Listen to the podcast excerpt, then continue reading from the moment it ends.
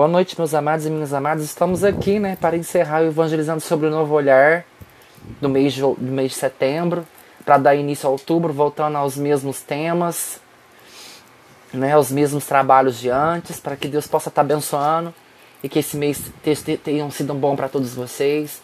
Para mim foi um mês bom, podia ser melhor, mas que a gente possa trabalhar mais e mais ainda, né? E que esse mês de outubro que entre né, possa vir nos glorificar, nos santificar e nos abençoar. Amém? Então vamos para a mensagem de hoje. A, para, a passagem está em Colossenses, do capítulo 4, dos versículos 7 a 9. É muito curtinho, muito pequeno. Não vou tomar nem muito tempo de vocês. Então que vocês possam estar com o coração aberto a isso.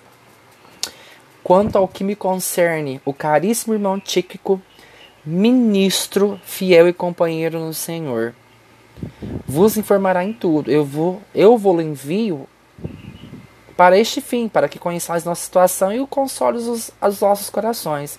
Ele, juntamente com Onésimo, nosso caríssimo e fiel irmão, conterrâneo vosso, ambos vos informando de tudo o que aqui se passa.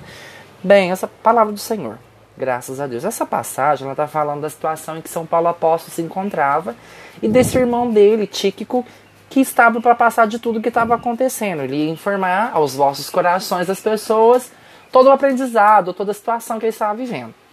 Aí eu penso, eu não estou inspirado para falar, gente. Eu não sei nem o que dizer para vocês, o que, que eu tenho que passar para vocês aqui, porque isso aqui foi uma conversa entre os três, entendeu?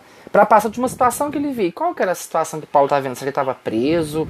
Será que ele estava passando fome? Será que estava passando por alguma necessidade? Mas diante de todas as situações que ele estava vivendo, mesmo assim ele mandou pessoas para informar e consolar os nossos corações. Ou seja, ele não se permitia acorrentar devido às situações, né? Ele fazia com que as situações mesmo ensinassem a ele a não se limitar, a não deixar com que as pessoas jogassem ele na parede. Deus nos dá força.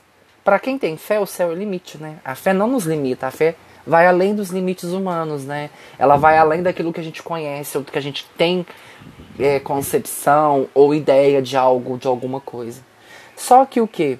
O que, que a gente pode aprender com essa mensagem curta? É, que a gente, depende de tudo que estiver acontecendo, quando você não puder fazer, estiver preso, estiver amarrado, sufocado, vivendo uma situação triste, tente, tente ser uma pessoa sensata.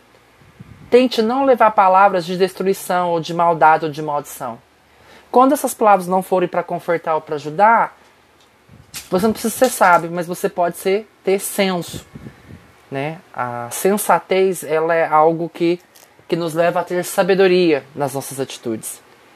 Se você tem sabedoria, mas não tem senso, não adianta, né? Então que possamos aprender que quando você tiver com o coração ruim, vivendo uma situação difícil, uma tristeza, uma mágoa, guarde.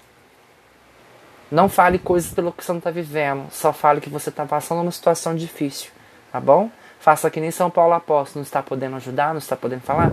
Mande pessoas, delegue, converse. Mas não sangre aquelas pessoas que não tem nada a ver com o que você está passando. Tá bom?